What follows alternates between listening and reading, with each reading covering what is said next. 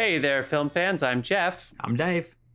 And I'm John, and welcome back to The Love of Cinema, a pod in which we'll challenge one another to discuss movies, both new and old, with a strictly positive critical eye. That's right. And to keep us positive, we decided to make this a little bit of a drinking game.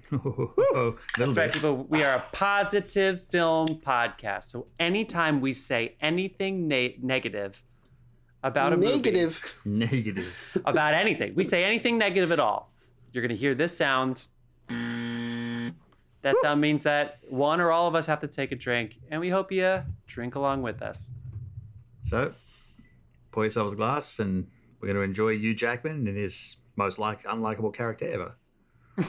Ah. Most like unlikable. Hmm. That's right, people. The random year generator spun 2013, which was a fantastic year that we will talk about about halfway through, not even halfway through the episode. Check the show notes if you want to skip ahead when we get to our conversation of 2013, the film year, the context, and prisoners. Our chosen film for our Hmm. featured segment, directed by Del- Denny Villeneuve. This movie is leaving Netflix right before Dune comes out, which is very interesting. Okay. I'm, I was hoping it would go a- to H- Max or something, but It's no like they can announcement. only have one film, one film by him on there at any one Yeah. time. It's, all they it's almost like afford. Denny's Yeah. like it's almost like Denny's like Netflix is like fuck Denny during this time. Like, Yeah. as Yeah, no, coming Net- out. Netflix can't afford movies anymore because everyone's on the ad tier. And, uh, Honestly, so yeah. if you come into if you're listening to this podcast in real time, you have until November 9th, 2024 to watch this on Netflix for free with your subscription or with John's subscription. And we are also going to do a couple mini reviews today. yeah, dude. Argylle came out this weekend. Two hundred million dollar budget. You know budget. something funny Um, about that? You like I tried to um, connect this this morning, my phone to Netflix in my house on my Wi-Fi. This is not my gripe, by the way. Um, on my Wi-Fi, on the phone that is the account that is paying for the Netflix. So it's Netflix Okay. on us. We I think we all know who they are, and uh, I got flagged for devi- a device outside my household. It literally popped up and went, "This is a device outside your household." I'm like, "No, it fucking isn't." Like, I'm standing in my fucking house on my home Wi-Fi. Something Wow. wrong. Netflix, fix your shit. That is, yeah, that's fucked up. I will say that did happen to me, um, but it was a device from that was logged into a specific uh, account a very long time ago, and um, I, I probably deserved it. It was harmless and everything, but it was kind of like, okay, this is obviously somebody logged into this Netflix like six years ago, and I was like, yeah, yeah, yeah, totally, it's true. um, okay, so the other mini reviews, spoiler free, you know, cu- quick little mini reviews today. We've got Argylle, which just came out and bombed at the box office. Uh, $200 million Matthew Vaughn movie made 16.5 ish. We got Ouch. Poor Things. Emma Stone got her nom. Yorgos Lanthimos. So John and I are going to talk about that. Ferrari. And the news of Lewis Hamilton, the biggest Formula One news, perhaps ever, but certainly in the past 10 years, leaving Mercedes to join Ferrari after this season. What a weird fucking year this is going to be. I decided to watch Ferrari on the day of that great. news. He saw that So- movie. and He's like, "Fuck those assholes." So there you go. Prisoners 2013. Three mini reviews. Dave's got a gripe. And then we're going to tell you what we've been watching at the end of the segment. John, do you want to shout our sponsors out? I do. We have a beer sponsor. His name is Carlos Barroso. You can find that gentleman on Instagram at cbarroso.beer. Check the show notes for the link. Uh, we also have a music artist in residence. He plays at the beginning and end of every single episode. It's called Dasein, D A S E I N. You can find their music available on every usual streaming platform. So go listen, enjoy. Uh, yeah, that's There's it, a link dude. to it on our link tree. If you just want to click a button, Linktree. take you right Nice. there. Go there. You don't have to search. Yeah, dude. And also, we, have we, have, we have a YouTube, and I've heard it's it's better to watch than to listen. So go ahead and watch YouTube. You can see us really drink if that makes you happy. Um, John wears his Zelon shirt, sweatshirt every week. I don't know how often he washes single- it, yeah, but you'll never be able to tell what episode it is if you're only looking at my at my fucking box. It is You're like two when- shirts that I like- wear at home. Apparently, you're like when Daniel Radcliffe just fucked over all the paparazzi by wearing the same outfit every day for six months, so that all of their photos look like the oh, same that's day. genius. Yeah. Oh, that's such a good idea. I'm You sure gotta he wasn't it, the first funny. to do that, but that's fucking fantastic. He either had the best day ever, or he really did that for six months. 'cause this- oh, that's so good. um, anything else you want to talk about, John, before Dave gets into his gripe? Uh, no, we- we'll gripe first and then reviews. Yeah, let's do it. Dave, take it away. You got the one minute gripe timer. Go ahead. All right. Well, we're going to stick with Netflix because, uh, Okay. as you as we've spoken about in the couple last couple of weeks, I experienced the Netflix ad tier for the first time. Oh. uh, this week. And I just want to say, like, uh, Amazon also did the thing where they added the ad tier without an option. They're like, you're, you're fucking ads now. Yeah. To pay us three bucks or this is it. Um, and I, the Netflix ad tier and the Amazon ad tier, I, I like on Amazon, you get like an ad before your movie, and then your Okay. movie plays. Yeah. On the Yeah. Netflix ad tier, fifteen fucking ad breaks in Prisoners. Oh, There, I no. open it up and there's Serious? 15 little, little yellow bars where they cut away to a fucking ad in the middle of the movie. And I'm like, fuck this. Um, and not only that, the thing they don't tell you Whoa. is on the ad tier, there are certain shows you can't fucking watch. You can't get Walking Dead. Sorry, it's it's unlicensed for the ad tier. Whoa. Fuckers. What the Dude. fuck? Yeah, I think they're Yeah. going to be in trouble for that shit. Oh my god. Did they say? Did they say breaks. anything? Did they say anything about the number of ads is bullshit? But I guess I wasn't expecting them to say But anything also, about that. But did like- they announce any limitations on IP They or? not no, they, library, or- not that I saw. Um, they probably did somewhere in some fucking fine print. But yeah, like I, I, because I'm I'm up to season ten of Walking Dead, and once I reverted back to that, because uh, to, for anyone who's been following this, I, I was on T-Mobile and it was Netflix on us, and I, I I just bought my phone outright to keep the fucking plan. I thought I'll show these fuckers, and they went, no, we'll fucking show you, and went, okay, your Netflix on us is now Netflix ads on us, and downgraded me. Wow. Um, just send me an email. That's it. You've been downgraded. That's what we pay for now. And uh, so, yeah, and basically my first and last impressions of uh, Netflix ad tier lasted about, I want to say 35 minutes because I went went straight away and upgraded back to the fucking no ads plan. Which is why 'Cause I'm- exactly. Yeah. How much more money is it? Uh, $8. A month? I mean, Yeah. they they knew So people were going to do $100 a that, year, right? yeah. it's like Yeah. $100 they a knew year. that was going to happen. I wonder if, but if you actually watched all those ads, I feel like that would be worth more than hundred dollars a year to them. So what a weird. I don't know what their. I have no idea what their data looks What's like. the- Yeah, I don't, incentive. Yeah, I don't, yeah, yeah, I don't yeah. know what they're. But. I guess they're not paying money, and that's that's all that counts. yeah, Argylle's gonna have Wow. to have a lot of commercials to make their money back on Apple TV Plus. That's for sure. Um, so topical. Look what he did there, folks. He, he brought it back. All right, Dave. Well, I'm headed to my Argylle mini review here. So Argylle just came out. That's right, Matthew Vaughn, the director of The Kingsman. Who, by the way, this is going to sound crazy, but I didn't expect to see this movie this weekend. A friend asked me to see it. I was like, "Fuck it, let's go." Entourage ticket purchase like that. We were there, and I didn't look anything up. I saw the trailer like four times. Yeah. Um, you know the story. Bryce Dallas Howard's writing this romantic spy book that apparently is also happening in real life, and Sam Rockwell is like the real version to the Henry Cavill book version, and John Cena's in the book version, and Dua any- Lipa looks for anyone amazing in that who's- dress yeah. in the trailer, and For anyone who's my age, it's basically a twist on romancing the stone. yeah, okay, okay. Yes. Yes. Um, and I. I didn't look up the director because I didn't think I would see the movie. No disrespect to it. And at minutes in, I was like, that feels like Kingsman. and so it's like, yeah, so Matthew Butler, sure. You could definitely tell it has the $200 million budget. I'll say this I don't want to yuck anybody's yum with this movie. Let's put it that way. I, I don't know it- whether to you- buzz that or not. You that get, sounded hot. yeah, yeah. you get, you get I'm what you get the trailer is kind of like the opening of this movie.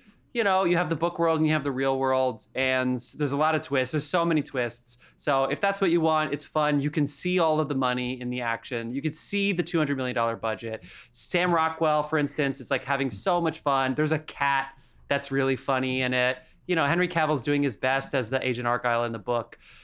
So you know what? You maybe you'll love the movie. Some people in my theater really love the movie. I think some of the dumbest shit I've ever seen in a movie was in this fucking movie. Um, I but at the same time, at the I don't want to yuck anybody's yum. Um, they know this. For instance, and I'm only going to give one little thing away. It's not a spoiler.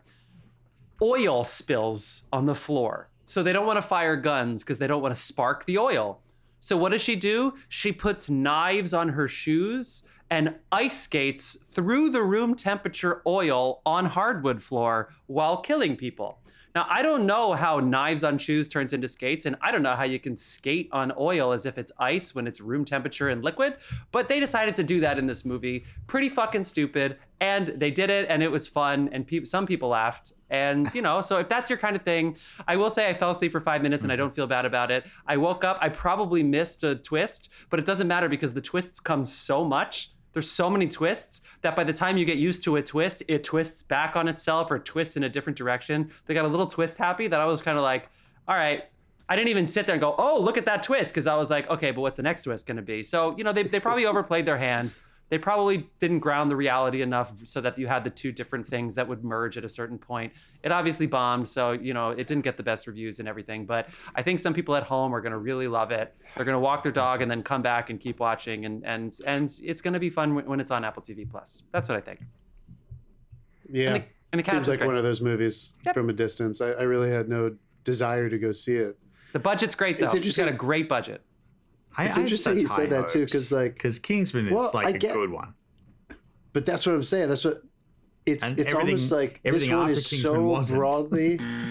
this one is so. It seems like it's intentionally so comedically broad that he, Yeah. his flavor of comedy doesn't really get to shine within like a spy thriller because it's a Hmm. comedy that's wrapped in a spy thriller. Whereas Kingsman, I think a different director wouldn't have made it so funny. It's Yeah. because he made it. So I Yeah. don't know. This one always just And I- like I thought Sam Rockwell was funny, but I think like the books, you know, they they have the gag where she's writing while the character's speaking in real time. Like obviously they're going to do that gag, and it it wasn't that funny. It wasn't like it wasn't like Austin Powers funny. It wasn't like you know it it the, you know it was it was middle aged man funny. I guess I, I don't know. I I didn't laugh that much, but I, I know what they were trying to do, so that levity was fun while people are murdering each so. other. But I, I this don't- is this is one though from a, and I'm not shedding on it either. I haven't seen it, but it is one just from the from the jump, first trailer. I remember hmm. having that feeling where I was like, I'm a little surprised this movie got made. It just seems like, who is this going to like be the exact perfect movie for? It didn't really feel like it had like the couples. the ingredients for it to be like a gigantic 200 million dollar Right. blockbuster kind of thing. Anyway. couples. Well, watch it with your Well, significant other, and yeah, there you go. Anyway, it's it, some people really love it. You're not gonna love all of it, so hopefully you can joke about the, the weird stuff and just like have a laugh Yeah. and and watch some, some good stupid two hundred million dollar blow 'em blow 'em up shit. Blow 'em All right. up shit. I saw poor things, but I won't hog the spotlight here. John, take it away. I'm curious to hear what you think about about Poor Things. I uh, this is just I'm just going to be totally honest and say because I think Dave, you kind of touched on this, and I think most people are having a more similar reaction to what you said. Um, for me, I was very aware. I'm not a, I'm not a big Lanthimos fan. I, I don't respond to his stuff in the way that I think a lot of people do, but I respect him a lot. Mm. I think this is probably for a lot of people, I think I, I would understand why people are saying masterpiece. I felt like I watched a, an achievement in cinema, and it just didn't speak to me. I just didn't Hmm. feel an emotional reaction to the piece uh, ever at all. I really enjoyed the. Obviously, the design is fucking unbelievable. All the design filmmaking elements Yeah, were at The top, world. top, top peak powers. It was really impressive. I just didn't feel anything. I didn't need to keep seeing what happened next. Um, and uh, and that's that's probably where I'll stop. And I, I thought the acting was great all the way around. I thought everybody did Yeah. a really wonderful job. I wasn't expecting Mark Ruffalo to have so much fun, so I Yeah. enjoyed watching him. Uh, Well, you've when been- that- when well, they you've cut back now to been- him and he's You've now been thrice fucked. outside. yeah. You've now you've now been thrice fucked by the Thrice best. fucked by the best. It was really good. And um, they were all great, of course. I just wanted to care a little bit more. And I know that's just not his thing. He likes keeping space between the audience and his characters. He doesn't want you to have a very emotional experience. And the mm-hmm. older I get, the more I make these things and the more movies I see, the more I realize that's the most important thing for me. Yeah, I Otherwise, cared- I I cared don't really about- feel attached. I cared about Olivia Colman in the favorite. The lobster, Yeah, maybe you know, maybe it's than Colin, this, but yeah. but I cared about her. Um, Dave, this Yeah. is since this is our first ever like double mini review, and it's poor things. Can you remind me? You said something like at the end it was all worth it, or something like I forget exactly what. yeah, it grew on you, right, Dave? Like kind of throughout your. Um, You- I mean, it had me from the trailer with the the production design and stuff, and Mhm. but there is like there is a I found this, the story a little more compelling, I think, than you did.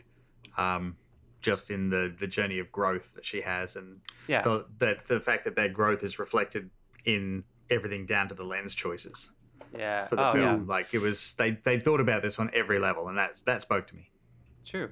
I'm somewhere between you two, I think, because I I'm. It took for there was a while where it's like I, I have to start caring at a certain point here because I, I was mm-hmm. just it was so bizarre that I was kind of like I really wanted to sink my teeth into her storyline, but it was so strange that I, it was hard to.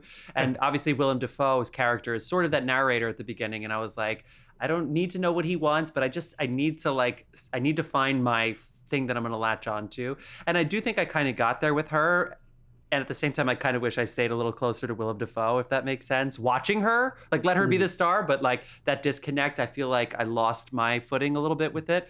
Um, but the, really, the performances are so great that I went with it. But um, but yeah, I think I'm somewhere between you two on that. Nice. Definitely worth seeing. Definitely worth seeing in the theater if you can, folks. That is a Oh yeah, pretty stunning. unique visual experience. Uh-huh. Probably haven't seen a movie like that ever or in a long time. If you if you don't see movies often in the theater, go check this one out for sure. All right, one more to go before 2013. So, Angela and I have been so excited to see Ferrari. Angela's family. I don't. I'm, I'm not. To, she's not here to speak for herself, but I'll just say her family's from Ferrari. They're from Monza. They're from Modena, Cologne, Oh, Milan. cool. Like they're Wow. from central, north central Italy. They had balsamic vinegar. Like the the Ferrari factory is like Mm. less than an hour from some cousins that she has right now. Like we've been so her father spoke italian at home she understands italian i, I studied italian i took two semesters in college did not get good so you grades have it wasn't my no fault. idea what's going on. I did not know you took. I took two years of college together. Italian. I didn't know you took two semesters. I took two Italian. semesters of Italian. Both teachers, What? yeah, one teacher was from Sicily. We, she tried to do the thing where she just spoke fluent Italian in the room, but we didn't know anything. So she was like, "You'll pick it up," and I was like, "We're here Oh twice. my a, God. we're here twice a week. This isn't like our grandma who lives with us. This is like 8 a.m. twice. Like, it was anyway. It was tough." But I, you know, in opera, I, I like opera. So anyway, then Lewis Sure. Hamilton news comes and Ferrari, and everybody's excited. And so we were like, tonight's the night we're watching Ferrari. Michael Mann's Ferrari, Adam Driver, Shailene Woodley, Penelope Cruz is nominated for a SAG award. We were ready to watch Ferrari. Yeah. On Netflix I- with ads. No, no, no. no. Yeah. Where'd you watch it? Where'd you watch it? Um, we had a s- Theater. Um, no, we watched it at home. A screener. Okay. Cool. Yeah, I think, I think everybody involved in making this movie should be fucking ashamed of themselves. Whoa. I have truly and honestly, I wasn't expecting that. I had to reach for Hold the on. button. I don't think I said it. Yeah. Everyone should be ashamed of themselves, singular. Um, I haven't been this angry at a movie in in years. This was. Damn, dude. I, I don't want to come on this positive film podcast and shit on a movie, but No, let it rip. This- I want to hear it because nobody has said great things. So I want to hear your opinion on why. there's this thing in the NFL called Black Monday, where the Monday after the regular season, after the last regular season day, everybody who didn't make the playoffs has to go clean their locker out. And a lot of people have meetings with the executives, and some people go into those meetings, and you have no idea if you'll have a job at the end of that meeting. Every mm. single person in this movie needs to have a Black Monday meeting. I want them to point fingers. I want them to blame. I want to know what happened. The first place to start, these accents are a fucking travesty. And they're such a travesty that I actually looked up the word travesty. Here you go, you ready? Actually, a false, absurd, and distorted representation of something. This is the least Italian movie I've seen in fucking years. Call Me By Your Name is a more Italian movie than this, and every character is American in it. I mean, yeah, it's an expert. it was these accents were just I, I actually can't believe the ferrari family allowed this to print i can't believe they let this print you know adam driver this is his second time playing in italian and you could see Yeah, I was it, say it. you could see it in his eyes you could see you could feel it that he wants what this character So, wants Are we, are but we if you talking don't Russell Crowe Zeus bad or like I mean, honestly, it was, it's it's it was. I had to get up and walk around at, a, at certain mm. points, but yes, they. It's get his second time. around. Yeah, Angela was like, "Is everything okay?"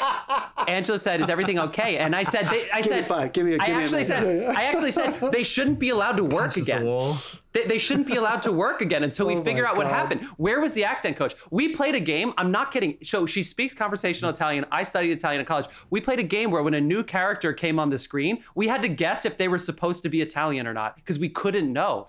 Guys, this accent is so bad. If you don't know how someone communicates, you can't possibly be this character. And this is a mythic, fi- like an epic figure of Italian lore. And there was nothing Italian. It sounded like like I don't even know, harsh, rugged, like terrible, like no whimsical anything. It was it was rat shit horribly bad this movie. I mean, mm. Michael Mann, Michael Mann, it was stale, it was boring. I don't know what the point was. Was it greed? Was it ambition? Was it business? Was it the marriage between his wife? Was I, I have no idea what it's about. I don't it was just stale. It was it was we, we have to stop making movies in other countries. I, I feel like they ruined it for everybody now. All Quiet on the Western Front, Squid Game, just give it to the Italians and let them make their own movie because uh, this was so inauthentic. It was terrible. And and everybody's been doing this.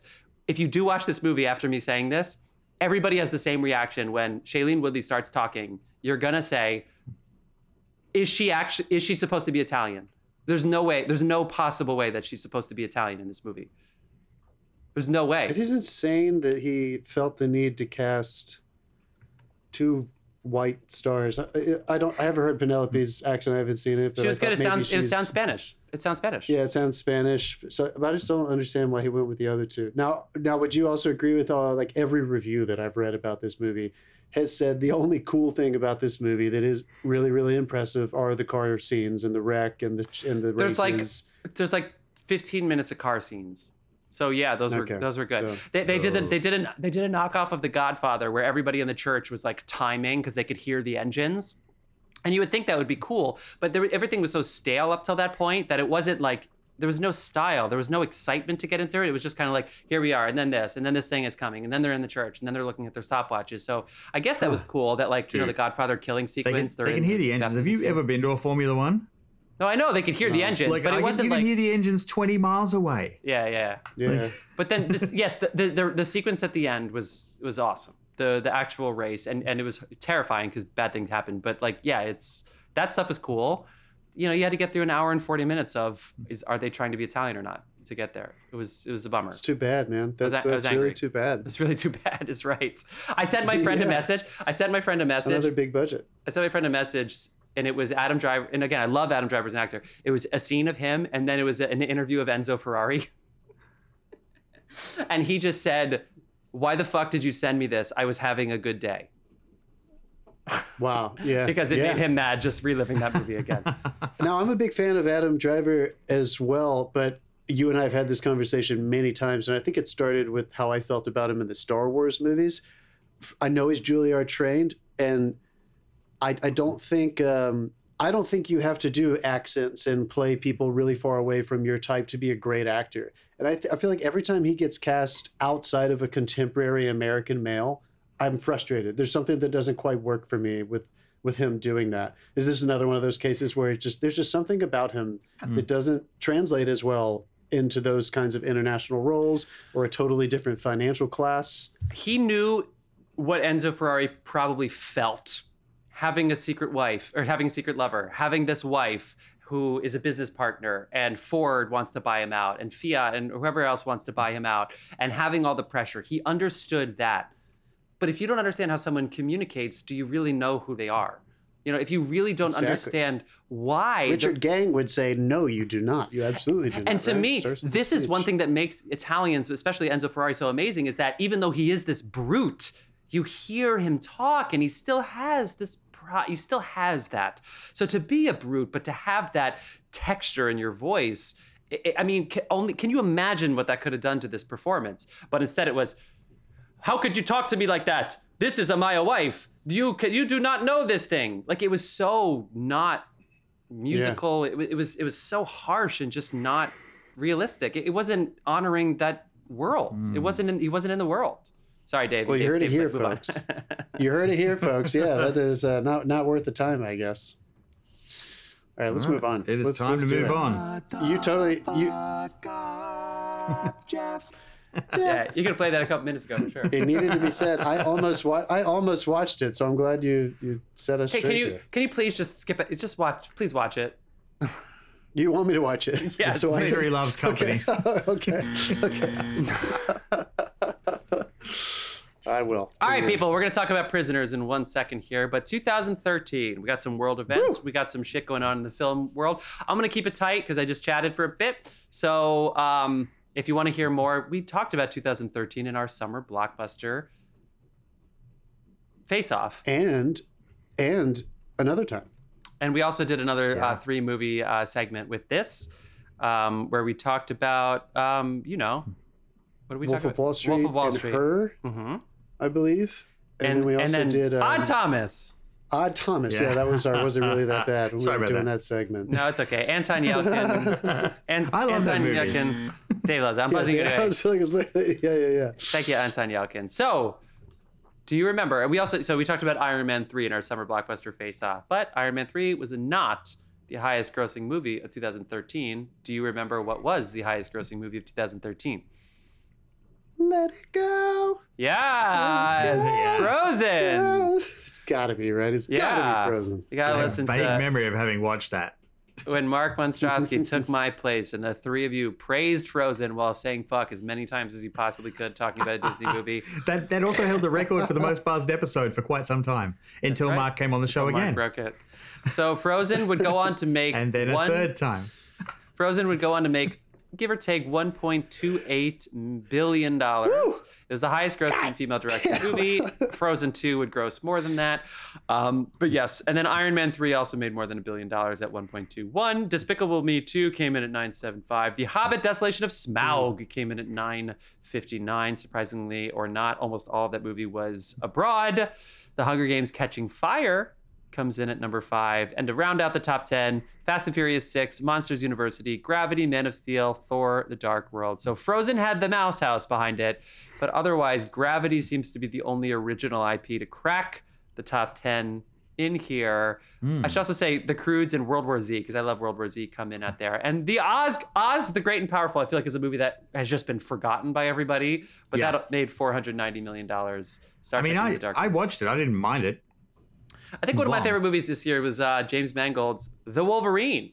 That came out early in the year, and I think I saw it with at least one, if not both of you. Wait, uh, old is- Wolverine, where they thought good he was gonna die. Is the Wolverine is the is that the second one? That's um. Oh, no, that's Oh, not you're James talking, Mangold. you're talking about um, Logan? No, yeah, fuck. You just buzzed me, No, man. you're I'm talking about checking. Wolverine with the samurai story. The samurai story, that's right, that's yeah, right. Yeah, yeah. That's the Wolverine. It's pretty cool. yes. That's cool one too. That's cool. Pacific Rim, Guillermo del Toro. Um, Oscars were all 12 Years a Slave versus Gravity, and um, yeah. What And do the you, what Renaissance, because he won this year, didn't he? For Dallas McConaughey Club. and Jared Leto both won for Dallas Buyers Club. Cate Blanchett won Oscar number two Yeah. for Blue Jasmine, God, and yeah, wow. uh, a bunch of David O. Russell films. You know, where we're going crazy. So American Hustle was this year, but nobody won for that. Um, yeah. Anything else stand out for you guys? Nope. I mean, Wolf of Wall Street's on my face. We talked about that in her. Absolutely fucking love those movies. Blue is the warmest color. Probably give the shout out to that. That did really well. It kind of kind Yeah. of like crossover Hmm. into the American market. Um, the Conjuring. We have done a few. I think Conjurings, at least one or two at this point. Yeah. I know we did three or four. Conjuring. The first one came out this year. Fucking, that's a great one. I think I Um, sacked up and then did the, two uh, of them. Yeah. White House Down is a part of the Down trilogy. Yes. And I think Yeah, Blue that's has done one of one of those at least once or twice now at this point. Dude, I remember the I remember uh, yeah. the first the first Conjuring because nothing happened for so long, and I think that was what ruined me for other Conjuring movies because like they're in the house and nothing's happening, but they're building tension like something's gonna happen, and then finally mm-hmm. something happens like that that chick on top of the wardrobe, and I'm sitting there at like 8 p.m. watching. I'm like, fuck that, daylight's. I'm not. I'm turning this off till daytime, and I stop. I literally stopped Yeah. the movie and waited until the next day to watch to finish watching it. Pretty scary, dude. I can't We remember also how it had ends. um The Purge came out. The Blit- first Purge came out this year. I didn't mind that. wow. God, they really banged those out, didn't they? I thought they And came it, up yeah, with what six movies and a TV series?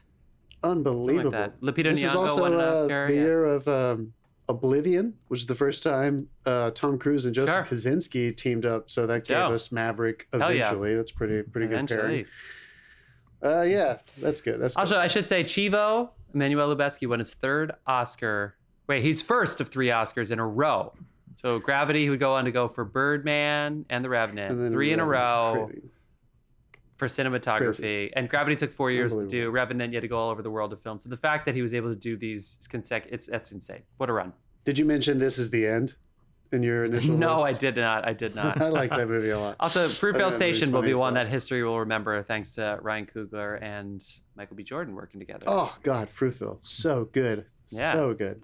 All right. All right. On to Prisoners. Denny Villeneuve, incredible cast. Hugh Jackman, Academy Award winner Melissa Leo Mhm. comes in there. Jake Gyllenhaal plays a cop. He loves playing these kinds of roles.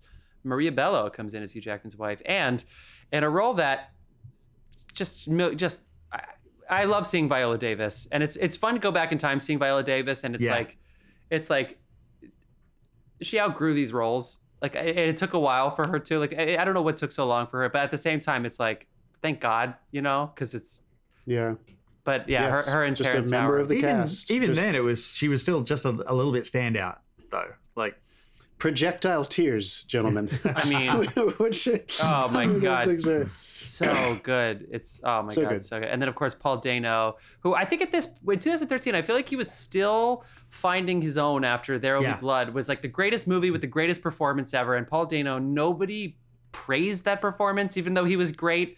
There was just it was such a interesting thing. And so like I feel like Paul Dano for a while was finding his way, and this character, I mean, it I just really shows you should how. watch that one day. him, whoever.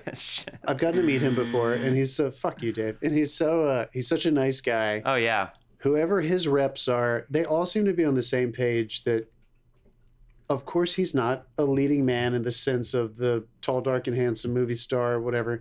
And they have just made the most of that. He Hmm. has had so many wonderful supporting roles, from creepy to sweet. I thought he was fucking incredible in um, Spielberg's movie where he played his dad. Fuck was that called? Oh, um, the Fabelmans. Yeah, he was great as, Fabelmans. as uh, yeah. Fabelmans. yeah. I mean, he really has just run the gamut, and to see him, That is probably the courage it straightest role he's ever on- played too. yeah, for sure. This one, that one, or the uh, straight as in just like not creepy, like Yeah. not too affected. Yes. Yeah, yeah, yeah.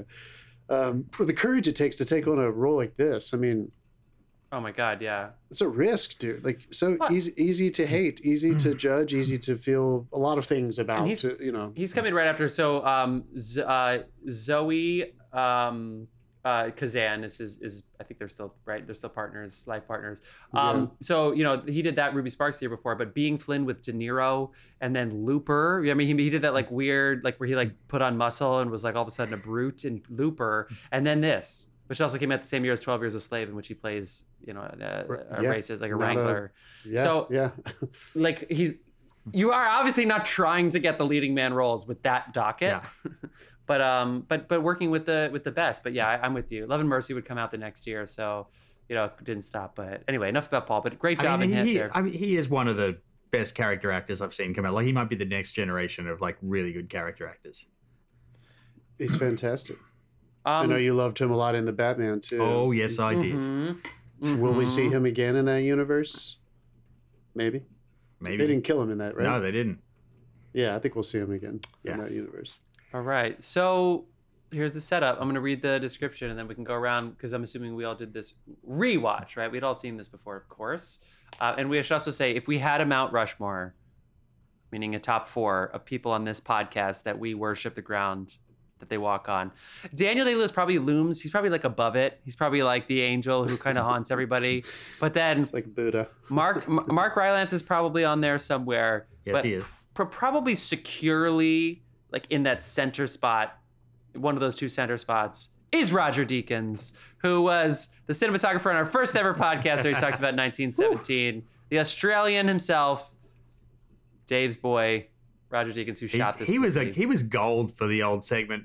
Uh, how the fuck did they do that that we used to do? Because the dude is constantly inventing shit. We'll, we'll talk about him later. I want to do the setup, So but I I just, know. I love just I love in the unbelievable. Deakins podcast, which John got us all to listen to, where they'll ask him, they'll be like, I was trying to figure out how to do this shot. And then I remember, Roger, you did a shot like this in this movie. So I tried to figure out how you did that. And then I did it. And it's just really cool when people say that to him and Yeah. he's proud of that. he's like, thank you for stealing my shot. I really appreciate that. Yeah. That's really sweet of you. That's kind. Thank you. It's like, oh, Yeah. what, a, what a sweet person. And of course that he works with his wife, James. Yes, his wife, James. It's amazing. Okay. Yeah. Here is the send off. When Keller Dover's daughter, why do they even do that? When Hugh Jackman's Yeah, daughter, No names. it's a rule. We don't. We're not supposed to write names in log lines. You write Come character, on, when Keller rule, Dover- yeah. names. Anyway, when Hugh Jackman's daughter and her friend go missing, he takes matters into his own hands as the police pursue multiple leads and the pressure mounts. Now, I I would say because I forgot, I saw this so long ago. I've I because I saw it when it came out in 2013, and I I forgot how this ended. So I I would I want to not spoil the ending. Did you forget, forget? Because I forgot and then I remembered. You know what I mean? No, I, I I forgot forgot. Like um, there was like I I remembered the very very end, but I forgot the resolve of like Hmm. where it all ends up. When I think we can say it, together. man. I think we can say it. no, I Spoiler think we'll get there, we'll get there, we'll get there, we'll haven't- get yeah, there, We'll, we'll turn get there. spoilers on later, but alright. uh, for now, Uh, let's not mention that bit. What'd you think? What'd you feel? Sure. Yeah, Dave, go for it. You started talking. Well, okay. Jeez. Uh, f- for the first time I saw this, it was the first film I'd ever seen at Alamo Drafthouse. Um, oh, cool. So I think I, I think I, was- like I walked out going that was intense and great, and but that that was about it. I left it at that. Um, and I feel like I was a little bit distracted by or like overstimulated by the whole environment and stuff. Because on this Fucking rewatch, ordering the Yeah, right? dinner Yeah. next to you. yeah, yeah. and on this rewatch, fucking brilliant. Like I'm, I'm sitting dude. there, I'm sitting there salivating over some of these shots and the lighting setups and stuff. I started like I took a break and started looking up the because uh, Roger will actually publish maps of how he lit stuff and stuff like Oh, that. So I cool. go, I started going into all the technicalities of it, um, like the the rest stop scene where the the camper van is, how they lit that, and what they had to do to that, and the fact that the location was so fucking hard to find because nothing fit. And uh, Wow. It's it was an interesting thing to hear him talk uh, to read him talking about the the fact that when they were setting up for that shot they had to find a location that was close enough so they could do something else because it was a quick shot that they could do in like a night so they had to have something Right. nearby so they could utilize their time properly so they had to find something else to shoot in the general area after they'd like or like before they'd done the shot Yeah. it was it was I think that it was quite fun to get a little insight into that logistics. But uh, I, I enjoyed this thoroughly, and my wife hadn't seen it, and she sat down next to me, and she took the ride, man. It was so much fun watching her take the ride of watching this movie because it's intense, it's like at points frustrating, it, but it it's just a all round like like your jaw will drop at least once during this movie. Yeah. I couldn't agree more, dude. I uh I too I think have actually only seen this once and I for somehow some reason some why I don't think I saw it in 2013 because I know I watched this when I was watching all that that film period in like 2015 16 17 when I was still living with you guys and I was just watching everything. I think I watched everything Denis made then and I remember being like how did I miss this? Um, so this is probably my second time watching it, and it's one of those movies that it, does get talked about a lot on the Deakins podcast. People like talking to him about it, and he refers to it a lot. So it's kind of stayed in my mind. So it wasn't like I forgot it, anything major, but I think it's just like the period of movie making that we're in right now. Um, and this was kind of a rare bird when it came out too, but we just don't have a lot of feature films that are this uh, pedestrian like a lot of the, like the set pieces are just suburban America. I think it was shot in Stonewall or Stone Mountain, Georgia. Yeah. Mm. Um, it looks like where I grew up. Like it's just Yeah. it's anywhere, and there are some stars in it, but they're not. It's not. You know, they're not the biggest A-list stars in the world. It's an so- ensemble too. and it, yeah, and at this time, Denis Villeneuve was not a monster director yet, so it was just one of those movies that they used to make tons of these kinds of movies, in the Right. you know pre pre superhero phase, pre franchise phase. And uh, I think that's why it's so special still, that it's just so refreshing to see uh, a lot of really amazing feature film level talent. And I'm not discouraging anybody who's not that. I'm not saying to qualify but they are. Some of the greatest directors, cinematographers, and really great actors coming together with a good script. This is what can happen. And um, it just kind of made me feel like, um, you know, real life is enough. I saw this last night after seeing Poor Things during the day. And I'm not gonna lie, there was a part of me when I was watching Poor Things that was like, I'm kind of excited to just experience reality tonight when I sit down for Prisoners Well, that'll because fucking there's do so it. much beautiful. Yeah, those two movies are uh, yeah, totally yeah, different, right? Yeah, Um, Did you neither of which are neither which are are gonna make you horny. That's for sure. It's like you know, it's sure, like uh, sure, sure. Not that kind of thing. yeah, no, no, no, I don't know. But uh, not that. Roger has said, I mean, Jesus Christ, David. What? Did you see the snakes? The, character, the character's name's Alex Jones, and he spends most of the time getting the shit beat out of him. I wrote would. that. He did That that. he weird, did that right? on me. He did that on purpose. I don't care if this is a book or not. He's sitting there. He's like, I'm making Alex Jones this guy. Like, come on. Who knows, dude? I think um, I think I'm gonna quote Roger Deakins here just because he's he's so right, and I'm not just kissing Denis, Denis Villeneuve's ass, but this kind of story at its at its at its heart and center is a is a crime mystery. You know, and that's it. Hmm. Like we've seen millions of those. They're on procedural television. There- There's plenty of feature Oh films God. that have them. Tons. So what hmm. what makes this so unique, and what Deakins always says for why they say yes to projects are usually directors and their vision. And I think hmm. he was so impressed with Incendies, the first uh, one that really broke through. He had made two or two other features before Denis Villeneuve, but they just wanted to work with the guy who made that movie. And the tension that he and Roger create is just it's so masterful that most people would look at a movie that's set in the suburbs and say it's not cinematic. But it is one Dave- of the more Dave's favorite word. cinematic Have dramas. you have you heard how this Yeah, yeah, this yeah. came about actually? Because the first time he met Roger was at the Academy Awards, um, and That's they great. introduced each other. For one of the 14 times each other, and Deakins he's was nominated oh, before he and- won. Yeah, and it, and he's like, oh, you know, I'd really like the chance to work with you at some point. And straight after that, he handed him the, the script for Prisoners. I mean, Like it just happened to be is a really- This is a really, really special one, you guys. I also heard on the Deakins podcast, and I don't think I'm not speaking out of out of school or anything. The guy was on the podcast talking about it, but one of the producers for Prisoners and Sicario, and he's produced um, with some other really big names who are now like Chris Nolan. He produced Memento with him, and this guy tends to work at um at that kind of level. He doesn't make the gigantic franchise movies. This producer, and he was talking about how Roger was asking him, you know, would you want to work with Denis again? And he said, no. And he was, and he was like, oh, wow, why? And he was like, well, him and Chris, and he listed somebody else. He was like, they don't need you and me anymore. Like we, we caught them at a time when we, we made a movie together. Wow. This Prisoners and Sicario are a collaboration. Hmm. And I'm not again. I love Denis Villeneuve, and but I knew what he meant. You know, nobody tells Chris Nolan and Denis Villeneuve what to do anymore. They get whatever they want, and every gigantic feature they make, and th- that is something. Just I was very mindful of that watching it this time. That like Apparently, so does Vaughn. this was a guy who was up and coming with one of the greatest cinematographers in the world, with hungry and happy producers who were excited to work on, you know, edgy material with a great cast of actors who had never worked with them before. It took everybody to make this, and I think that's why it's so special. Hmm. Anyway, Jeff, what do you think, dude? I remember the first time I watched this movie. I I watched it with Eddie and Aaron, and I I, I can't remember if it was still with you know, still Chris at the time, but we I remember them saying like we should watch this movie.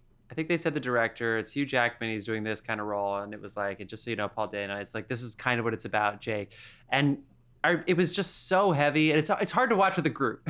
so like, I Yeah. mean, we, we rented Yeah. it too. It was definitely at home. It was not in the theater. I'm sorry to say, and it's not that I was like afraid to go back there, but it was just one of those where I knew that it was a big, heavy thing, you know. And and yeah, there's a million things like True Detective that are out there now and have been there before, and you know these things that whether or not they the pieces of the, the puzzle pieces come and fit together is obviously going to be something. But the characters, what why Hugh? But I re, I I remember what I remembered about this movie.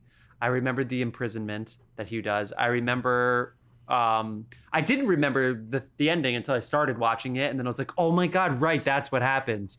Which was not like bummer like, "Oh, I already know." It was kind of like how do they get there? You know, that that was interesting. That interesting fucking this car. Yeah. Every I shot really- of that house, that car is in the foreground. Well, and You're then, like, and then "Ah." even even more things like the medallion. like um, everything you that know, comes up was telegraphed in earlier in the film. the whistle, the sock, like Yeah. the little things, like the the the, the Tom, the peeping Tom, the guy from The Dark Knight Rises. That's like the, the crazy guy, or the the guy from Yeah. The Dark Knight, not The Dark Knight Rises, that they kidnap and he can't speak because he's um, that poor Um, guy. what David roles he gets Desmalion? cast in? Is David David Desmond- Des, yes, Dastmalchian? he was on the Deakins podcast. Yeah, he Yeah, was also great- in. that was a great he was also in. Suicide Squad. The Suicide Right, Squad. Yeah, he right, is, right, right, yeah. Yeah, Um, he's, we he's also- a fantastic character actor as well. I, I think that Yeah. I think obviously the direction's great. The performances really are great. This really is Hugh being great, and this isn't Hugh like going for an Oscar. It's not one of those. So even I feel like what probably held him back in that awards stuff. Not that it's about awards. It's just that because we've seen so many movies of this kind of thing, it, because it's not that niche. You know, it's not like that specific one and only. Like I can't imagine anybody else doing this. But I mean, this is this is Hugh, unlike like you'll never see him. But Yeah. I think I think two things. I wasn't really kidding when out- I said it was one of his most unlikable characters. It's brilliant, but you Yes. kind of don't like the guy. I think um, the two things that really stand out, and and you, I guess I wouldn't notice this on the first rewatch, the first watch, I mean, but it's outside. We've seen so many movies. Killing of Sacred Deer comes to mind, where or even any like of those Jennifer Lawrence indies where the camera's moving, you're outside, the lighting, lens flares, like it's hard to make it look not I don't want to say beautiful because obviously the color palette and all that kind of stuff, but I don't know. Most of it's like outside. Most of it's in these shitty places, and it's the characters pop without needing help in a weird way. That it's like it really is. The cinematography really is brilliant. Gra- Yeah. What it took to do Gravity, Chivo deserved an Oscar for sure. But you know what else deserves an Oscar? Maybe is doing the same fucking movie that everybody does and making it look better than everybody else's. This just looks better than everybody else's without compromising the fact that it feels shitty and bleak and dry and dull and the colors are boring and everybody's poor and everybody's houses is crumbling and they can't pay for fertilizer on their lawn. How do you make that look in such a way that I'm not thinking about that, but I know I'm watching some compelling film. It, it's brilliant, and also It's- the it's so score, much fun, guys. too, because he uh, he used a The lot of practicals. Um, we'll get back to the score in Yeah, a second. He used a lot of I noticed that practicals in that, but there's also like the big HMI sitting just out, uh, Just like out of range. Yeah, some of and some of them are literally just to backlight the rain because the rain machine they had Yeah. was huge. It had to have cranes wheeled Sure. in and all sorts of shit. A lot of rain in this that was Yeah, effectively used. yeah. Jeff, I love before before we go to score. I love how you just said that might be the deaconess quality. You may have just finally articulated. What did you say? The characters don't need any help. The way that they're They just the way pop. he captures them mm-hmm. that they're just pop like they're just there and there's like a naturalism to the way they're presented it doesn't feel overly expressive with the cinematography it's just enough to make you feel like that is probably what it would feel hmm. like if only those gas station tops fluorescents were lit and we were 100 feet away from them and jake was walking toward us. That- that is It's- probably what yeah. it would look like. It's just it's in the perfect fucking position so that it's a little freakier. Yeah. you know, I think- he, I think he Yeah, had been the like a 10 yards to the right I think the reason it would have been comes less out like interesting. that is because he, like every time, like every lighting setup is different. He creates what he needs for the look, and it's it's like a cinema's cinematographer's job to decide how to capture what the film should look like, and he does this every single time to the project. Like it's it's not like oh I did this so, I'll just set up this setup again. It's everything is original. It's the tone is Yeah. for the individual project. Um, so in this case, it was a lot of like natural light practicals and you know that that sort of stuff. And it, I think he's when he's making these decisions, he's not thinking about awards and nominations and shit No, like of that. course, he's thinking not, about hundred percent about what's best for the project. Well, I feel like he's a sub, submissive. Obviously, he's like important. Obviously, he, he knows his value and everything, but he really does want to service the story and the director so Hmm. much that oh, how could you even think about awards when you have such a task ahead of you? It's like Yeah. that that that kind of thing. You know, he'll he'll go to an award show for a movie that's so far in his rearview mirror because he's so obsessed with these things. But honestly, how does the director? I'll just try to choose some like similar ones. Fargo, to Oh Country, right? Or sorry, No Country for Old Men. Both like bleak, dark movies in the middle of nowhere. To this, they all look a little different. You're not surprised that it's the same cinematographer, but how? How does he do that? How is this different from Fargo? Like, how does he make this look so specific? It's brilliant. And hmm. but I do think I do think one thing, and it, the touch is perfect, and they only noticed it because of a rewatch, is John's boy Johan Johansson. I mean, this score, hmm. he could do a flashy. He could he could do a flashy score, right? He, didn't he do the theory of everything? Like he he could do that mm-hmm. beautiful. And he, there were some of those moments in here, but this, it's the most beautiful score that you wouldn't think about in this, this kind is of movie. this I is can't remember what it has- was. I didn't notice it at all. exactly, Yeah. exactly, This and it was score has fucking the- gorgeous. Did you notice too, Jeff, how long they wait to introduce it this time? The whole opening sequence Yeah, goes it by felt different. the kids get taken. Yeah, Uh, this Until they become prisoners? The same, it has the same quality of mourning that Howard Shore scored to Silence of the God, Lambs sorry. Like that Silence of the Lambs Howard Shore score. Like this Yeah. has that that lamenting. Like there is something. The orchestration is just absolutely gorgeous. R.I.P. Johan Johansson. R.I.P. Um, guys, we haven't even really said his name and talked about him too much. But if if the cop wasn't interesting enough, you know, we, we've talked about we've had this conversation a few times. Where what makes a crime drama more than just the mystery of the of the solving the crime? It's acting. It's characters. Some of that comes from script, of course. Some of that comes from direction. A lot of it comes from the actor. And I just I was so impressed with Jake Gyllenhaal. I don't know Yeah. if you liked him a lot on this. yeah. I said Zodiac is my favorite Jake. This is my favorite Jake, and you know what I love too? They didn't tell us too much about him. We, I didn't. No. I didn't Yeah. need to It's know all anything else character. about It's him. all acting, dude. It's this moment. he solves his crimes. He's figuring this out. He's single. That's all I need to know. I remember on his Deakins podcast interview, he was talking to them about when he was younger, he used to kind of not either. I'm not. I'm not going to try to quote him because I don't remember exactly, but it was basically a range of indifference to what the camera was doing or ignorance, basically. And he was talking about as he's gotten older, and especially in working with them, uh, it's not just because they're them, all the things we were just saying about how brilliant the cinematography is, but it's the style that they were bringing to this particular picture. He was telling Roger something along the lines of, it really does help to know what you guys are doing to help me make your job and my job as efficient and as, as expressive as possible. To know like why you're shooting me. When I come over and bang that keyboard on the ground and I put my head down, what is that angle doing for me? You know why? Yeah. I, the, the shitty actor might try to cheat up so you can kind of see the eyes or something, or look up or something. And you know why is the camera there, and what does that actually do for me to hide from them and to Yeah. just like you know just mm. like cower? And I just I just thought everything he did, and and obviously I haven't read the script, so I don't want to I don't want to say that this wasn't in the characterization on the page, but he brings a tick Yeah. to the role, which also, apparently, also the tattoos were all his like- idea. It's great, man. That's great. All the characterization, it never went too far for me. Even in a mm-hmm. small town, you would think mm-hmm. like, what's this guy? Why is he here? Well, what is in the script and why Jake Gyllenhaal, I think, did a brilliant job. Tension between him and his captain. That was just enough of a justification for me to think Me too. he either was just, you know, he was never supposed to be here and he's just pushing against the grain of where he's from, or he got transferred here and he just doesn't like the captain and he's not really from these parts, but he's a great detective. Mm-hmm. Hmm. Which, you know, both of those elements exist in tons and tons of crime mystery and crime drama. But I just thought everything fucking clicked and everybody seemed to know that it's nobody's movie. Yeah. It's nobody's movie. It's Right. our movie. And we all just need to show up and work with each other moment to moment. And that because of that, seamlessly, uh, I'll just pick one moment. When Jake goes to his car right after his first interview with Hugh Jackman and, um, God damn it, you guys, what's your name? Oh, Maria Bello. And he's in his car and out comes Hugh. Hey, hey. And he's like, God damn it. Or, you know, Yeah, of yeah, a yeah, bitch.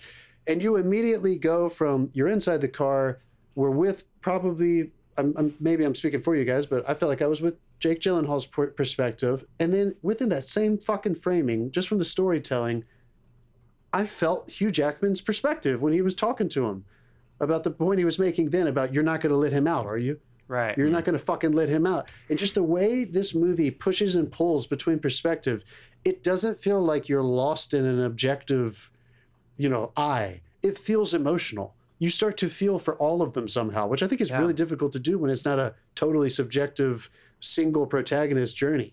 And I think that's the biggest takeaway I had this time. I was like, how do I care about everybody so much? Yeah. Mm-hmm. It's, it's staggering how they pulled that off. Dave, can you took. What do you guys think? Sorry, John. You, Sorry. Were, yeah, you asked a question. No, I was just gonna say, what did you think of? What did you think of how they framed, how they made you feel about Paul Dano this time? Maybe, maybe like, did you feel the same way the first time you watched it? Nope. Because he might be the only one who they do a good job of keeping. He's way, he's really far away from us, right? We don't really get to know him very well. Yeah. And I think that's Except in that one interrogation Crucial. scene where he's Oh. they're right up on that him got you.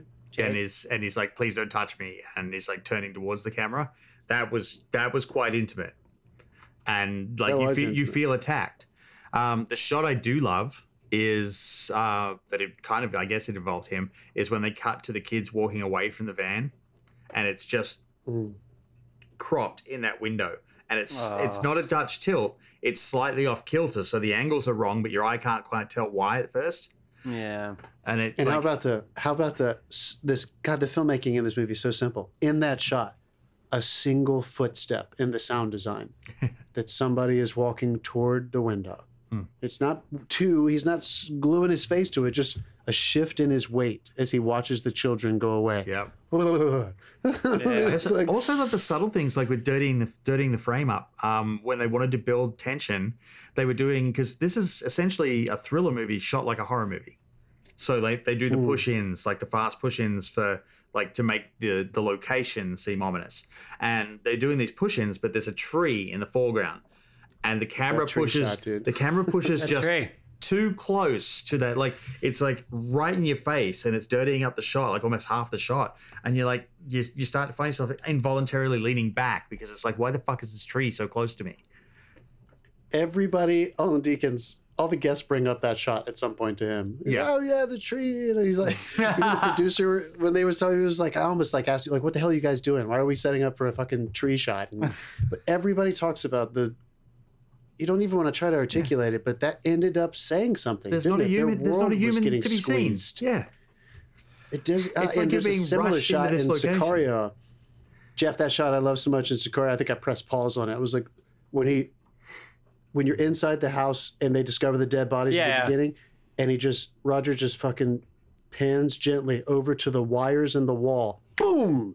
And it explodes. Like he just Oh, sits yeah, and yeah. lingers too long on just the, the fucking electrical wires in the wall. Yeah. Oh my god, it's just ah yeah.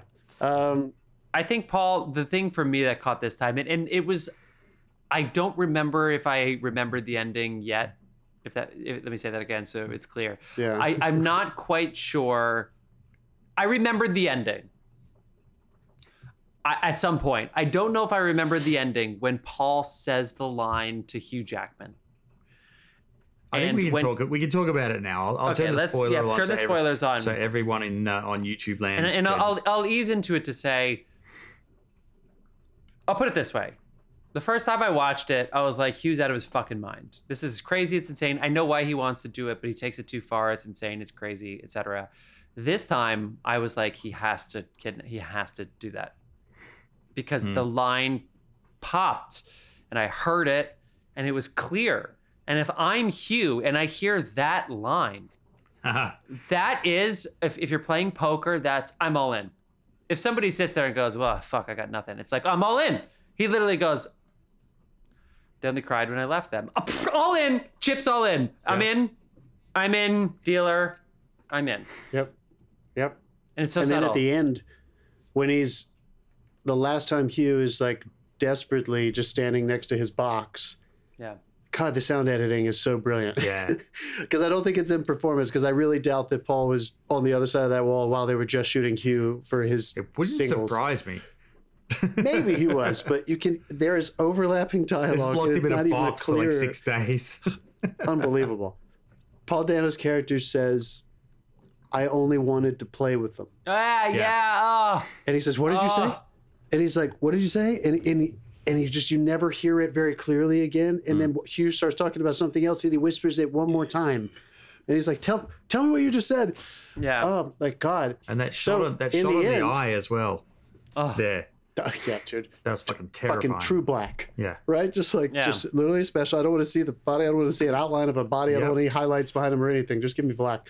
Uh, I'm gonna pee my. I'm Yeah, gonna pee. let's I'm gonna talk pee, about- I'm gonna pee my brains out. I can't wait for you guys to tell me about this. Uh, my Ferrari rant got a lot of beer in me, so you guys. Um, yes it did I can't We wait will- to we listen will back to this continue. tomorrow. we will continue. Um, huh, that's usually me or we can just pause. no it's you can just fucking we edit just keep that. talking All right. it's fine dude the i mean story wise you know we're all getting older i think one reason this story this movie did not succeed as well as it maybe could have is because i, I bet anybody with children can't watch this movie you know just yeah probably no desire cannot watch it It is never going to go close yeah, to it It's, it's, a, it's a bit of a tough watch. Like every, especially since everyone is so convincing. so convincing Like, terrifying it's everybody's worst There's not, nightmare there's like not one standard reaction. Every single one of these characters are reacting differently to having their kids taken. so i'm curious though because you said in his least likable role but for me especially on the second rewatch i think paul is accountable he took those kids to her he, and he knows he did the whole time he might he might, despite his mental challenges and however we want to like frame his, you know, his talking about Hugh mental ability and his trauma role. That was you, Jack. No, no, that's what I'm saying. Yeah, okay. Is that is that I actually all Paul had to do was tell the truth. yeah, All he had to do was admit that he took that he brought them over to her. And you know, uh, I'm not taking anything away from his past trauma. Hmm. I loved this time putting the dots Although, together yeah, of how she does specifically say was like he chose to not say things, so he, he keeps everything inside. He didn't. He doesn't say I- much at yeah, all. Yeah that was such a good line. yeah, He got too specific with his word choice or Yeah. something like that. That was Yeah. really great. Dave, help me pick this out because I just want to clarify some story things. We learn from the preacher that the man who came to him, which was Melissa Leo's husband, you find out later, Hmm. it confessed to killing 16 children. yes, Does that mean that 17 and 18 were not killed because they were Paul Dano and what's his name? David Dastmalchian. yeah, yeah, Is that right? It's gotta be right. yeah. Okay, That's that's why he was. that was that's why he was like- drawing the the maze And all the, the time. and the and the snakes. Why the, were they alive? the snakes bum me out. The snakes bummed you out. You didn't yeah. like that part? Why part? are there always snakes? Um, fucking snakes and fucking. it's funny because my wife picked the uh like what was like the crime but the solution to the crime basically at the 90 minute mark give or take. And then What'd you say? uh she she said oh this this person did it. And i'm like okay. And i i kind of jogged a memory. I'm like oh shit she's right. And uh then that one scene where the stuff gets knocked off the table like when he, after he's smashing the key the keyboard and she like the the you can see the pendant Oh, on the yeah, body those pendant, and it's just sitting there in the corner and dude she was up on her knees on the couch like banging her fist like fucking look to your right she got so worked up You it was it it was would, hell dude. funny yeah Ugh. You guys remember that screenwriting rule that I told you I learned about like how convenience is okay Hmm. as long as it makes your character's journey more difficult? It can't be like, a, oh, good. So, like, how, what a fucking coincidence and a lovely circumstance that Joy escapes, yes right? That the that the Terrence Howard Viola Davis's child Hmm. escaped, and somehow their child did not. Hmm. But look at the consequences of that. yeah well i Right. think back to We your have back to three your earlier massive question failures. back to your earlier question I- back to your earlier question about why those two survived um i think Yeah, the boys. yeah, I think at that point they started killing when their son died of cancer, right. and I think they they progressed enough because there's a god in thing, their basically, yeah. psychosis to miss their son and want to replace him. But yeah, basically, I think they kind of Hmm. admit, they kind of admitted that. Yeah. Yeah, A Uh, war yeah. against God. So yeah. so they picked a, a son who um, picks up a dog like that when he walks them. yeah, Ooh, ooh. Jeff, when you were gone, I was saying that I I I was pushing back on Dave's uh, that Hugh's the least likable character here because I think Paul is a thousand percent accountable. I was just saying because he he Yeah. took the children to her and he knows that they kill children. And he and you know what? He knows enough to to know that if he sold out know his if- mom, the children would be saved, and he didn't do it. I think I don't he know knew if that. he knows they kill children because he was think- taken when he was like He he, younger. he he knows if he tells them, the police, Hugh Jackman, whoever, your two kids are there, that they'll have their kids again. and and remember, Dave, uh, Melissa Leo literally says when she's holding the gun when Hugh's in the Trans Am, she says, "By the way, I think you should know, he didn't want me to keep him. He wanted to take him back. He just wanted to play with them. I'm the one who made him Hmm. let me keep them." So he fucking knew, dude. Like he fucking knew. And it, you know what? It is like I'm not just I'm not the theme. I'm not fighting with you, Dave. But everybody's a prisoner. Their mission succeeds. They Yeah. turned the parents Yeah. into demons, into monsters, willing to do anything. But I still would have done the same fucking thing. If that, Jeff, you're right. If that guy had said that to me and he had my little child, I would do. That's it, fuck- yeah. I would do anything to him. Like, I mean, is my that's- husband sorry, gonna is my husband gonna go to jail? Probably. It's like yeah, That's well. Probably, remind me to never stay in John's fucking Airbnb. Don't take my kids, Dave. don't take my fucking. Guys. we're not gonna have any issues if you don't promised- fucking. you, you promised me your firstborn. What are you talking about?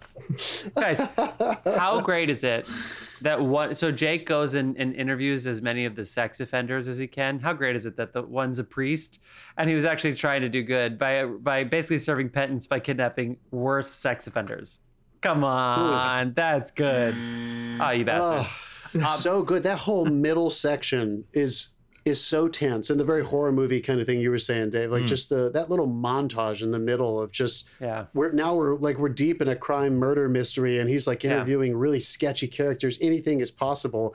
Freaky basement. That basement didn't have to look like that. You know what I mean? But like, I'm glad they did it. I'm glad they fucking dropped him into a dark hole, Yeah. and it was Yeah. like painted all Well, weird. also they and they it was love just- doing that as well. Like you got um in certainly in one other basement, you got the door open, you got the frame of like the square of light at the top of the stairs, and then the torch lit the rest of the scene. Same deal when he dropped down there. You got the square light on the floor and the torch lit the rest until he found a light switch. That was that was thematic. They were doing that all the way through because you drop in, Yeah. you're trapped in that square. Do you know how? Do you know how with gun control we want red flag laws, except they'll never pass um, because uh, Republican donations come from healthcare companies who profit off of death and destruction. Jesus, great segue, Yes. motherfucker. yes, yes, yes. I yes, I do know what you're talking about. It's very profitable business. People go into hospitals. If you didn't know that. Anyway, Yeah, no, I know. how is Paul Dano allowed to buy and have this RV? There have to be red flag laws against that. He can his character. It's not his, dude, dude, dude, dude. Remember, in the background of her husband's picture is the RV. Yeah, It was her. It was her husband's.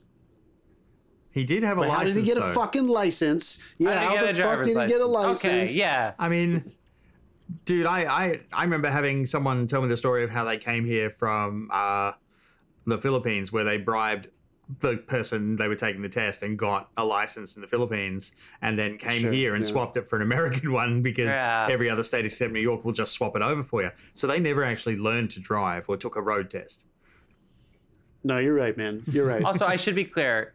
It's not just the healthcare companies profit off of tax and destruction. It's because they've sold out. You guys can have chaos and killing each other as long as we have tax breaks. So it's a really good trade off that they have. But I think that yeah, um, they're doing great. They got everything they wanted. I think that um, the that house, unfortunately, that the RV was parked in front of, looks a whole lot like my grandma's house in Whippany, New Jersey. It looks like every house in my fucking neighborhood. that Like, yellow. this, yeah, that neighborhood is just like, and I was like, "Damn it, fuck!" I was like, "I know this, This is not movie made me wanna watch, it um, just like my grandparents' house. Different. When was the last time you guys watched um, Bones and Lovely Bones? Lovely bones. Yeah. was like, I put that. like- I, I called it the. Lovely Bones house. I literally called it the Lovely Bones house. yeah, yeah, yeah. Is that Stanley Tucci? Guys, Yeah, yeah. one of the best stories is Ryan Gosling gaining all this weight for the role because that was in the book, and then Peter Jackson firing him because he didn't look attractive anymore. And he said, "The guy is supposed to be. Look where he lives. Look at this house. This guy doesn't work out as much as me.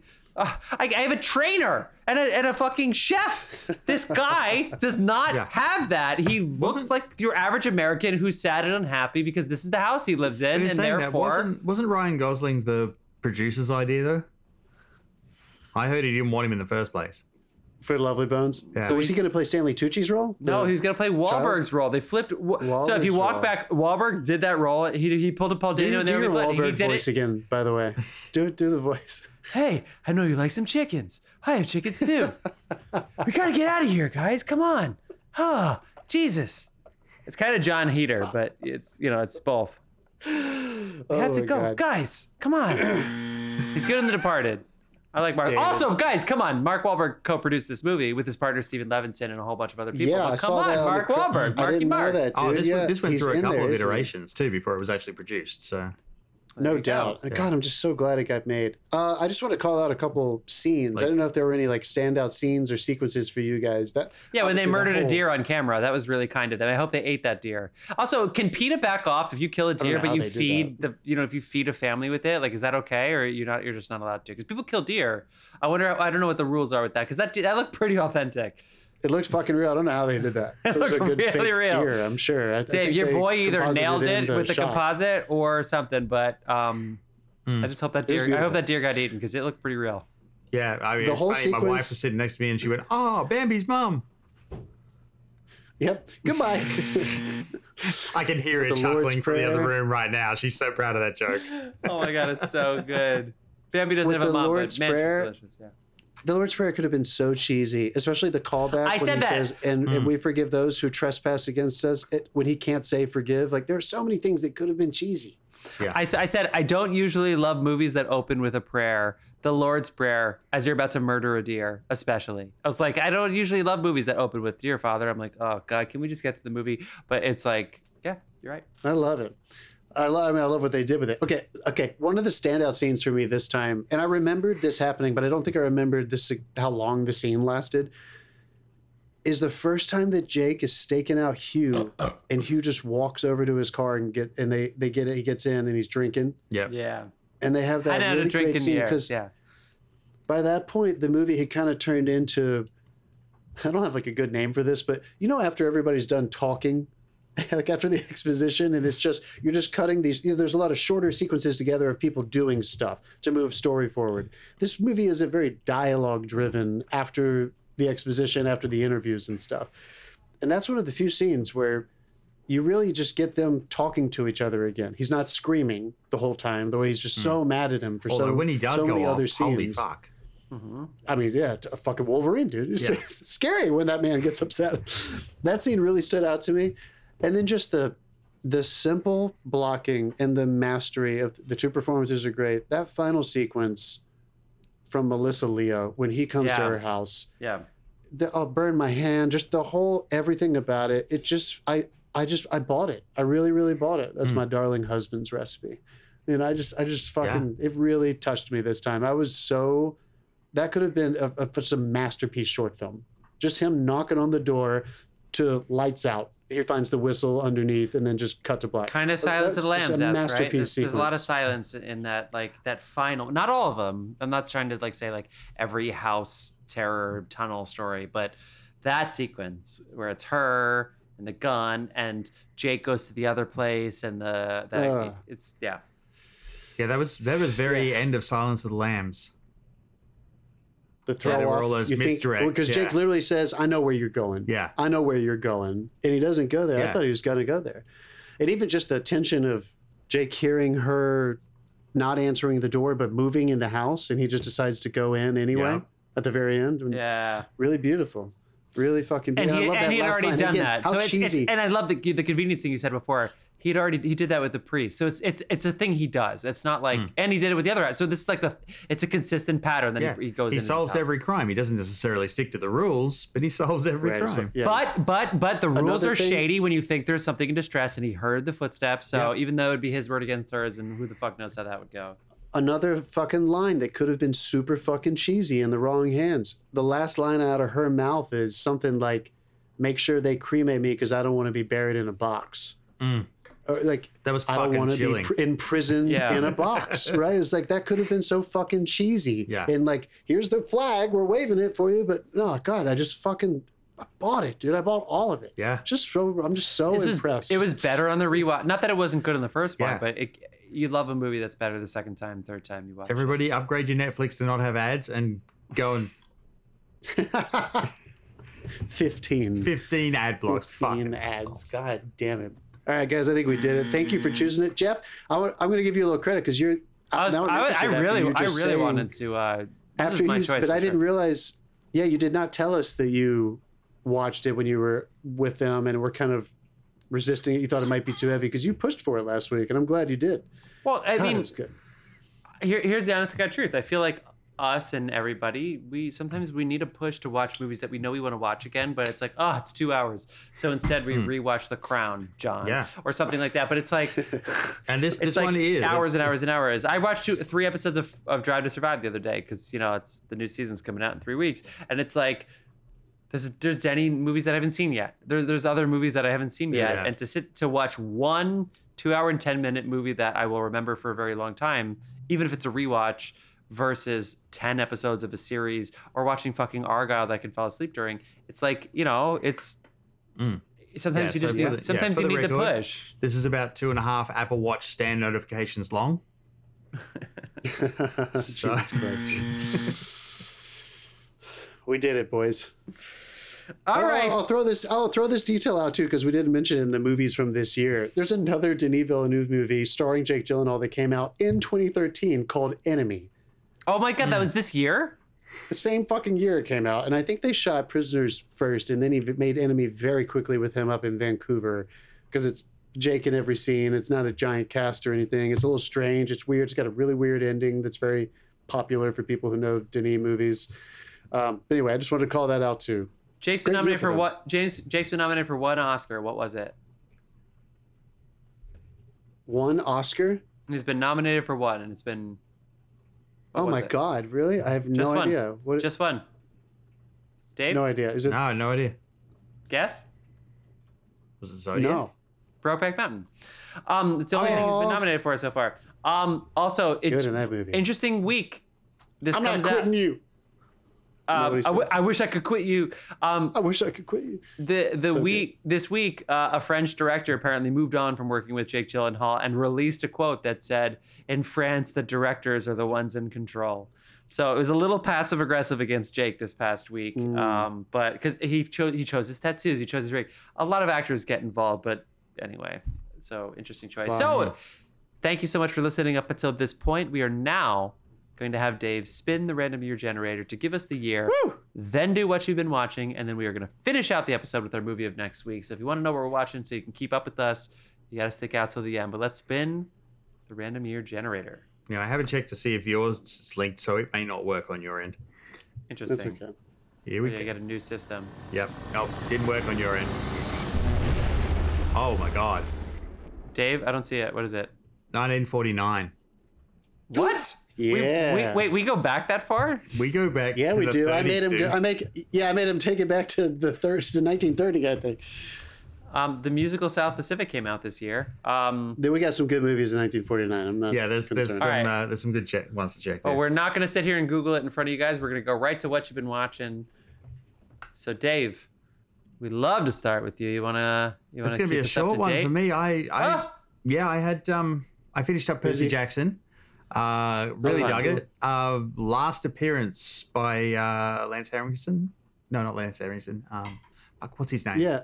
Yeah, Yeah, from yeah, um, yeah, yeah. John Wick and uh, The Wire. Yes. And, yeah. Fine- Reddick? Last appearance Reddick? from him. Yes. Um, yes. Yeah, Lance Reddick. Sorry, fucking Henriksen. I was I was looking for Millennium good, earlier. That's why. Yeah. yeah, I pulled the Jeff. Yeah. Yeah, fuck. Uh, That's all you watched this week? that was all I watched this week because I, I was just working all week. It was nuts. How was it? So, yeah. Um, Was it good? Yeah, it was good. Oh, actually, no, that's not the only thing. We we watched uh, two out of the three episodes of The Continental. Oh my god, I forgot that. Oh, out. cool. Yeah, So everybody it, forgot that it Amazon? exists. Uh, it's on Peacock. Um, Peacock. it's Peacock. good. I dug it. I'm, I'm enjoying the expansion of the the yeah the, the mythology and everything. I, I think it was good. Cool. Excellent.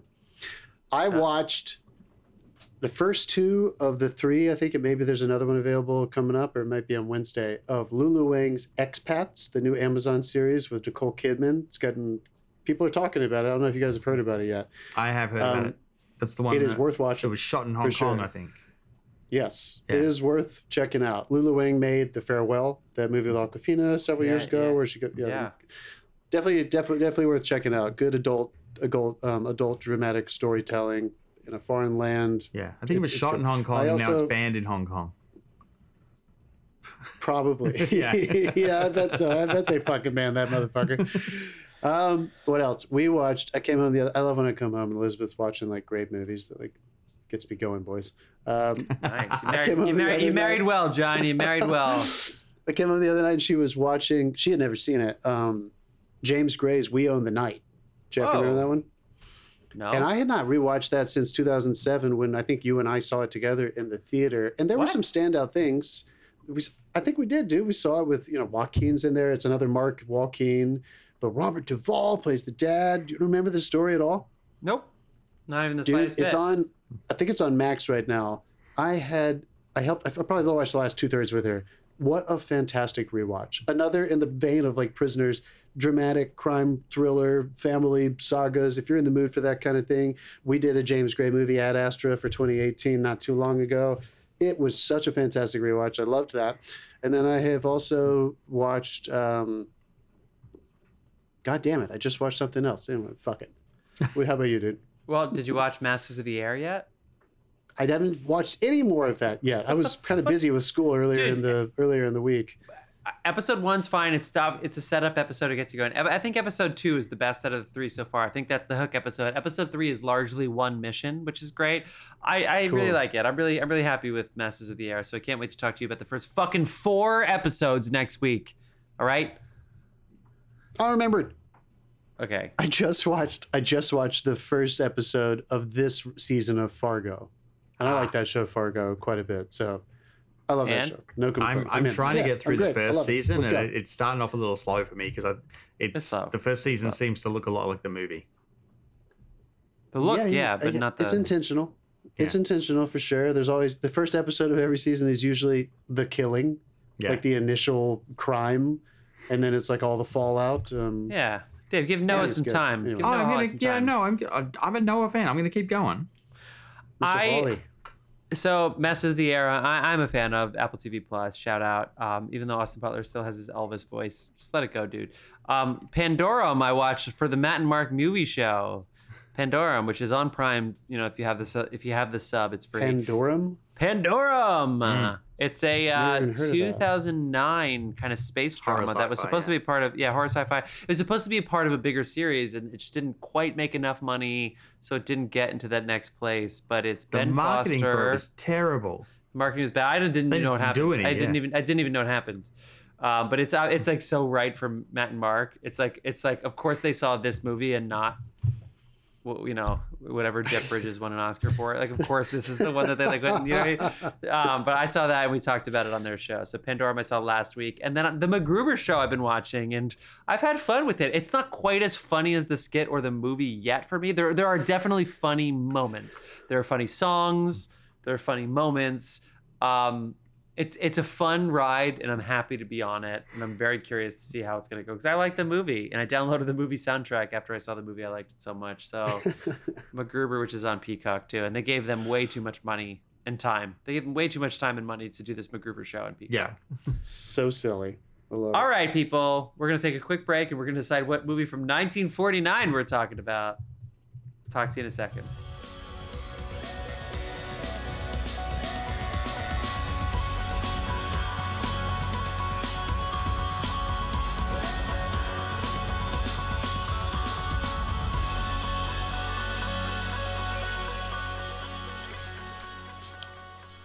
All right, And we're back. And, and we're back. we back. are back. We have Yes. made our choice. 1949 in cinema, everybody's favorite year in cinema.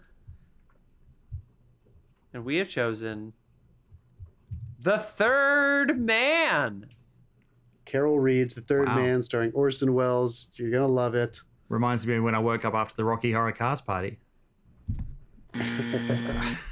Come on. People were so, so excited about this movie.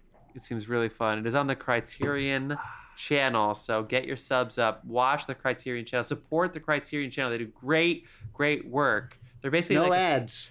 no ads. Hallelujah. and they're basically I had to cancel and Netflix and sign up for Criterion.